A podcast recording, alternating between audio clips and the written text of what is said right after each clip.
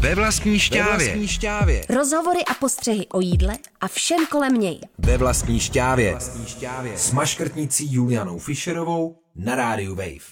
Ahoj u dalšího dílu Ve vlastní šťávě, kde se dnes potkávám s Tomášem Cibulkou a jeho ženou Tyni, majiteli vietnamského bystra Niahaj Henk. Tyni, já se zeptám nejdřív vás, jak vy jste se dostala k práci v kuchyni? Přiznám se, že jsem teda nikdy nepracovala přímo v kuchyni, ale pracovali jsme právě s Tomíkem v La Degustation, kde jsme se i vlastně poznali s tím, že jsem pracovala brigádně za barem, jenom jako výpomoc, s tím, že jsem vlastně předtím měla ještě, nebo k tomu jsem měla jinou práci a tam jsem spíš jenom jako vypomáhala.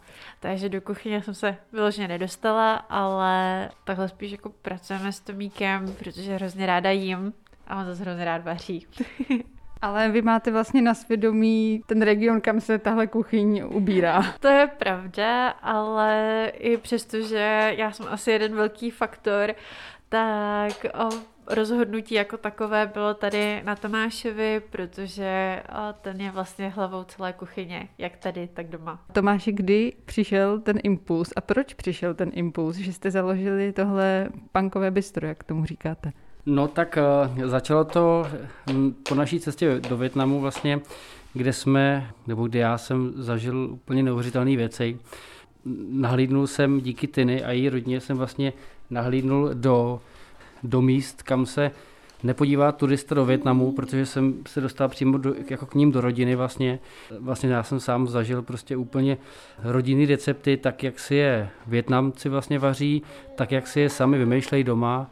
Tak jako kdyby se vlastně Azia dostal do české rodiny a dostal k nedostalo vepřo, tak ho to úplně ohromí. Vy jste teda zmínil různé neuvěřitelné věci a rozdíly mezi tím stolováním doma, v rodině a street foodem.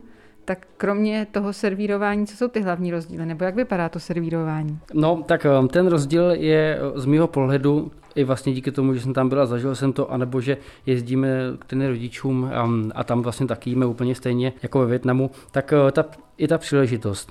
Ten člověk, který by se chtěl najíst na ulici, dát si ten street food, tak fakt jako jeden člověk, jedna miska, jí to sám, sdílí to, prakticky může být jedno, jestli to jsou nudle nebo polívka, ale to, co děláme tady vlastně, to, jak to servírujeme a jak tomu přistupujeme, jsme to vlastně fakt okoukali tak, jak se to dělá u nich ve Vietnamu doma. To znamená, že základem těch jídel je vždycky rýže. To je prostě i vlastně to naše gro, který chceme jako tak nějak propagovat. K ty rýže vlastně se můžou konzumovat různý masa nebo ryby nebo zelenina bez žádného omezení, tak jak ty lidi vlastně by chtěli. A funguje to tak právě, že je to vlastně o tom sharingu, to znamená, že ta rodina nebo ty přátelé, tak jak vlastně to je u nás myšlený, se můžou sejít a sdílí vlastně veškeré to jídlo, které je na tom stole, takový fakt plný stůl jídla a každý si nabírá do své misky tu rýži a k tomu si může přikusovat nějakou tu zeleninu nebo nějakou rybu nebo kousek masa. Těm kombinacím se vlastně vůbec nekladou meze, ale hlavně je o tom, že vlastně oni sdílí ten okamžik, vlastně většinou to je teda ta večeře, kdy se sejde celá rodina a buď to teda na zemi jí nebo u stolu a ta večeře většinou trvá třeba 2-3 hodiny, to znamená, že oni nikam nespěchají, konzumují to všechno, šerujou to, baví se u toho vlastně a je to takový hezký rodinný okamžik, kde vlastně my bychom to chtěli i přenést tady a tím pádem vlastně dodržujeme i ty rodinné recepty, aby to dávalo vlastně všechno smysl. Tyni, já se ještě k tomu jako vrátím, když to vezmu kolem vás jako vaší rodiny, tak vy jste si teda tuhle tradici toho společného stolování zachovali i v Čechách, když jste vyrůstala, jako opravdu 2- až 3hodinové večeře. Musím říct, že tyhle ty věci nám vlastně zůstaly, což myslím, že Tomík může potvrdit, že snad i doteďka, když jezdíme k rodičům, tak ty večeře opravdu trvají třeba 2-3 hodiny. Vlastně ta večeře je moment, kdy se sejde celá rodina a opravdu jako diskutují, baví se o tom, co se stalo, co kdo slyšel, zážitky a podobně. Takže to fakt je to na dlouho. Člověk nikam nespěchá, postupně jako jí, ujídá, dělá si pauzy, pak pokračuje a vlastně po jídle si dáváš jako ovoce, čaj a pořád se jako o něčem baví, protože vlastně celý den je vždycky takový rozlítaný, ať už tady v Čechách nebo ve Vietnamu, každý chodí do práce, každý má své povinnosti a ten večer je jediná jako chvíle, kdy jsou fakt jako všichni v klidu, už mají všechno hotové, všude zavřeno a jsou doma a užívají si jeden druhého. Když sem přijdu jako sama, tak tenhle rozměr té kuchyně těžko vlastně pochytím, nebo jde si objednat úplně mini degustační menu takovéhle bez přátel, jako samotář? My tomu asi úplně neříkáme jako degustační menu. Bereme to jako klasickou večeři či oběd. Dá se to i v jednom. Člověk jako sedí, má klid, nají se, všechno si vyzkouší, ale přijde nám, že když je těch lidí víc, tak ta atmosféra je o něco lepší. To jídlo samo o sobě je skvělé, je to moc dobré, dobře ochucené, takové, jak má být, ale ta atmosféra těch přátel té rodiny tomu dává ještě větší šmrnce. Když to vezmu z pohledu toho jídla, tak Češi teda dobře už znají takzvané fóčko. Odlišuje se teda ta rodinná kuchyně i ve stylu výběru těch jídel jako těch pokrmů? Určitě ano, hlavně tyhle ty jídla, jako je to pudbonambo, jsou street foodová jídla. Nejsou to domácí jídla, jsou to hlavně street foodová jídla. Tady chytly na popularitě, protože samozřejmě jsou výborná, jsou chuťově jako super, jednoduchá, člověk nemusí hlavně s nikým vlastně sdílet. Je to solistická miska, kterou si dá jeden člověk. O to se my úplně nesnažíme. Samozřejmě máme polévky, teď dokonce v sobotu máme teda jako fočkovou akci, ale snažíme se tomu jako vyhnout. Ve Vietnamu se jí třeba ke snídani. My, když jsme ve Vietnamu, tak jíme vlastně denně ke snídani, tady je to spíš jako oběd večeře, ale domácí jídla jsou ty, které vaříme my, jsou prakticky, já to přirovnávám ke knedlíku ve vajíčku.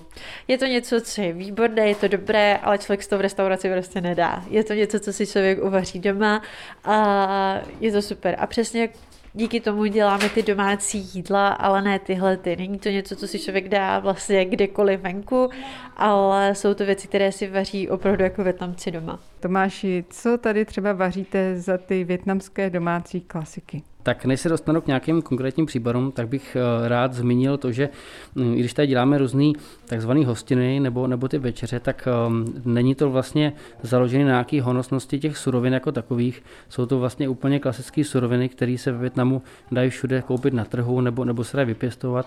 To znamená, že ty jídla, které tady vlastně i vaříme, tak se opírají o tu jednoduchost těch základních surovin. To znamená, kdybych třeba řekl naše velmi oblíbené jídlo, tak je to karamelizovaný bůček vlastně s vajíčkem. Je to vlastně klasický bůček, který se dá kdekoliv sehnat. Vajíčko, který se usmaží nebo uvaří a usmaží a dochucuje se to rybí omáčkou a kokosovým karamelem. Tohle je takový hodně základní jídlo, který máme moc rádi. Je jednoduchý, pro toho Čecha je to zajímavý a přitom je to taková sázka na jisto, že když to člověk dá a není úplně fanda nějakých exotických chutí, tak ho to určitě natchne. Potom třeba děláme často, zase hodně se vlastně karamelizujeme, tak tentokrát to je karamelizovaná ryba, což je pangas kambodžský, který bereme vlastně z Vietnamu ze Sapy, a to je vlastně ryba, která se zase jednoduchým způsobem uvaří vlastně v tom karamelu, vlastně taková dušená. A zase je to jako věc, která je velmi jednoduchá, tam jsou třeba jako 3-4 suroviny, ale zároveň to je něco, co člověk si třeba jinde nikde nedá, než teda u nás. A pokud teda je Vietnamec, tak většinou doma. Proto taky se stává, že máme spíš české zákazníky než vietnamské, protože si to vlastně můžou dát doma, tak je to tak u nás neláká. Nebo to může být vlastně třeba kuře vařené ve vývaru s bambusem, to je taky naše hodně oblíbené jídlo. A ty vlastně základní chuť pro mě, jako pro kuchaře a pro Čecha, co jsem tak zjistil, tak je rybí omáčka. To je pro mě prostě základ jako vietnamské kuchyně a prakticky my tady dochucujeme vlastně jenom rybí omáčkou, sůl téměř nepoužíváme, protože ve Vietnamu se ta rybí omáčka fakt dává úplně do všeho jako dochucovadlo, anebo se do toho namáčí třeba pečený bůček, zase to je věc, kterou tady často děláme, to je jenom upečený vlastně bůček, kdy ta kůže je úplně křupavá a prakticky se to dává s rýží a jenom se ten bůček namáčí do rybí omáčky. To znamená, že to jsou vlastně jednoduché chutě, které jsou vlastně dost zajímavý, i když člověk se tak nad tím zamyslí, tak to jídlo může být 4 surovinový a dá se z toho dobře vlastně jako udělat plnohodnotné jídlo. A také to v tom Vietnamu je, to znamená, když člověk si prostě uvaří něco doma, tak nepotřebuje a sáhnout po 10 surovinách a udělat z toho nějaký fine diningové jídlo. Spíš to prostě jsou vždycky to je jídlo, který zdá holt ty hlavní surovině a pak se k tomu prostě dá pár věcí, aby se to dochutilo.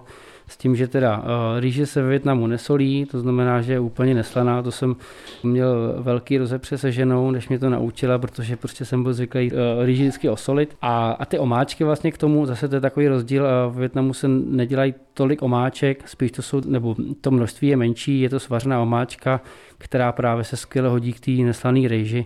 To znamená, že se tak i třeba vlastně to stolování funguje tak, že člověk si nenadá na jeden talíř úplně všechno, to znamená porci masa nebo ryby a porci rýže, ale vlastně si má malou misku plnou té rýže a k tomu si přikusuje různý ty věci. To znamená, že ta omáčka prostě musí být k tomu tak jako adekvátně svařená a slaná. Jak se vám daří tenhle způsob stolování přenést zákazníkovi teď, když si to vlastně nemůže dát u vás na stole a nemůžete mu vysvětlit tak nějak, co k čemu patří? Nebo jsou nějaké prohřešky, co nesmím smíchat s jinou surovinou?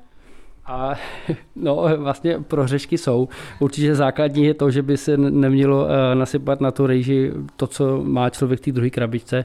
Ale každopádně jsme si vědomi tady té situace, jsme rádi, když bylo otevřeno, že jsme to dokázali těm hostům vysvětlit.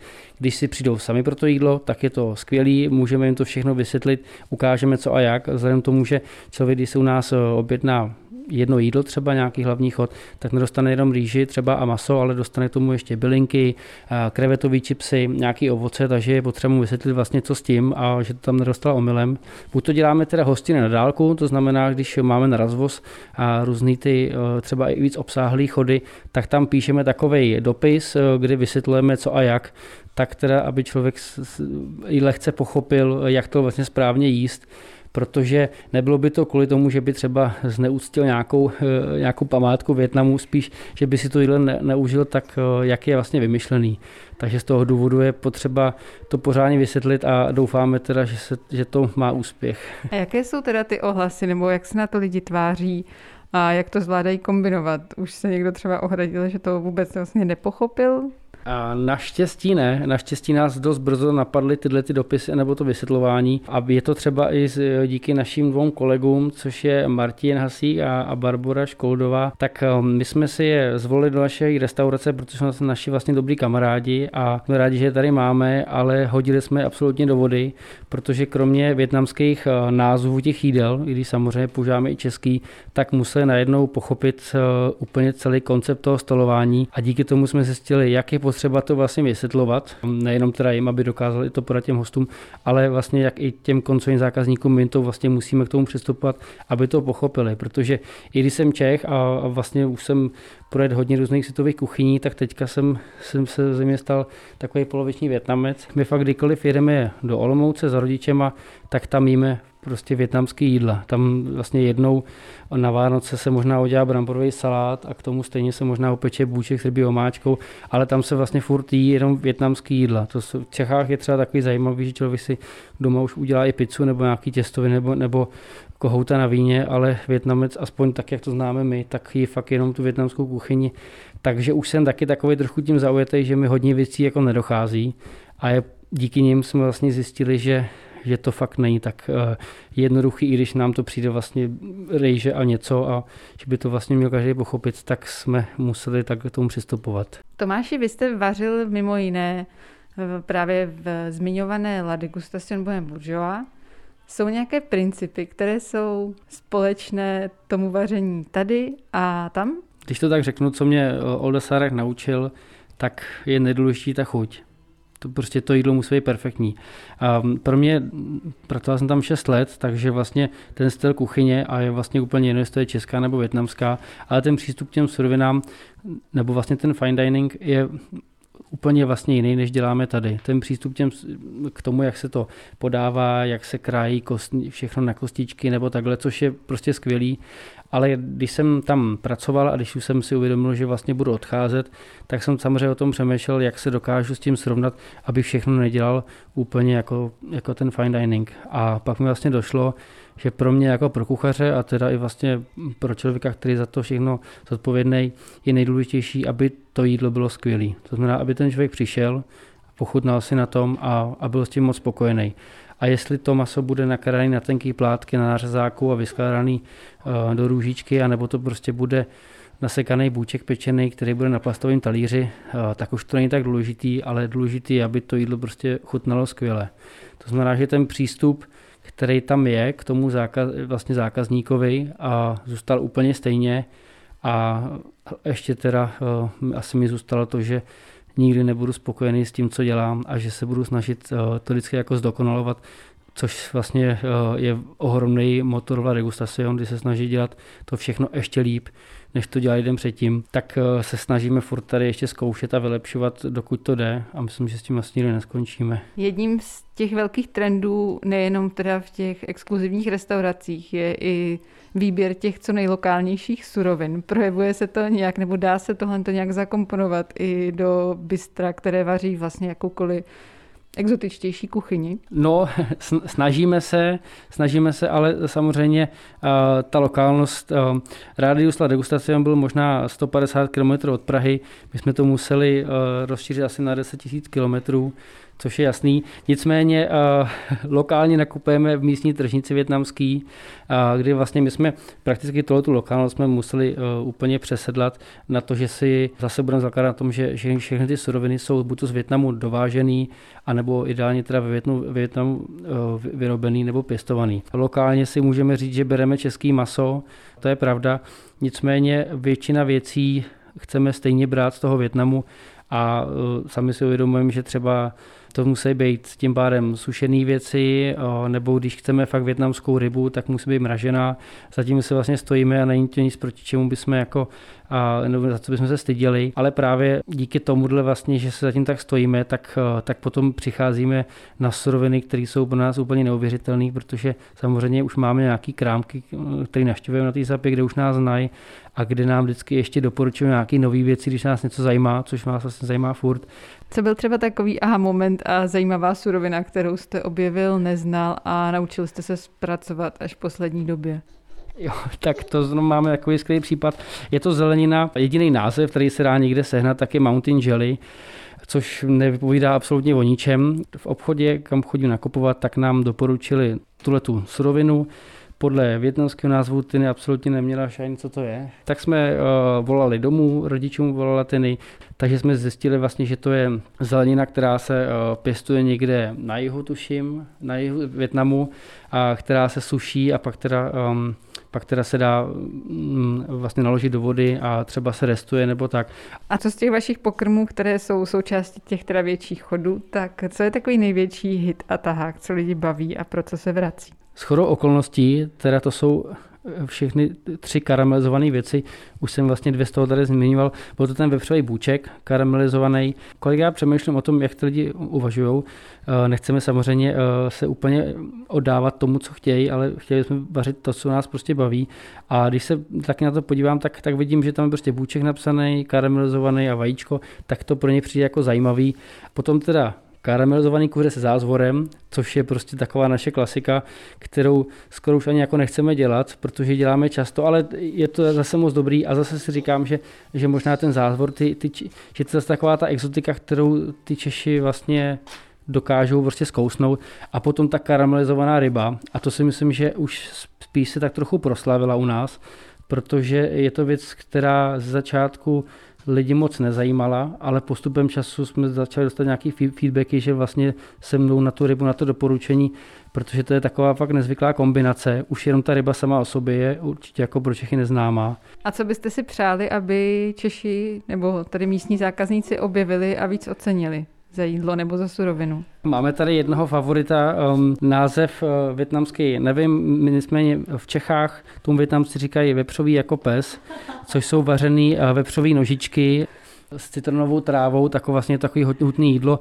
S tím, že na Vietnamu se mi taky odbočím líbí to, že vlastně oni dokážou Vietnamci sníst úplně všechno, co kolem roste nebo žije, a prakticky to znamená, že teda dokážou i spotřebovat úplně celý zvíře. Když ho porazí, tak vlastně spotřebují všechno. Nožičky se v Čechách moc nejí, i když je lehký teda je sehnat, tak to jsou fakt jako vařené nožičky, kde je vlastně galangan a citronová tráva, a to jídlo spočívá v tom, že člověk fakt jenom okusuje tu kůžičku, protože to moc masa na tom není, ale zároveň je to tak super jako sladký, vydatný, zajímavý jídlo, který bychom tady chtěli dělat častěji, ale bohužel tím názvem, nejenom teda vepřový jako pes, ale i ty jsou vepřenožičky, tak to zatím Čechy moc netáhne. Nicméně bychom teda chtěli, aby jsme mohli dělat takový trošku větší ty prasárny, protože nám to přijde moc zajímavý a hlavně to jídlo jako dává velký smysl, ale zatím na hodně věcí musíme počkat a jsme si toho dost vědomí. Dobře, tak děkuju moc za rozhovor. Děkujem taky moc. Díky. V dnešním díle Ve vlastní šťávě jsme mluvili o rodinném vietnamském stolování v česko-vietnamské restauraci Niahaj Henk.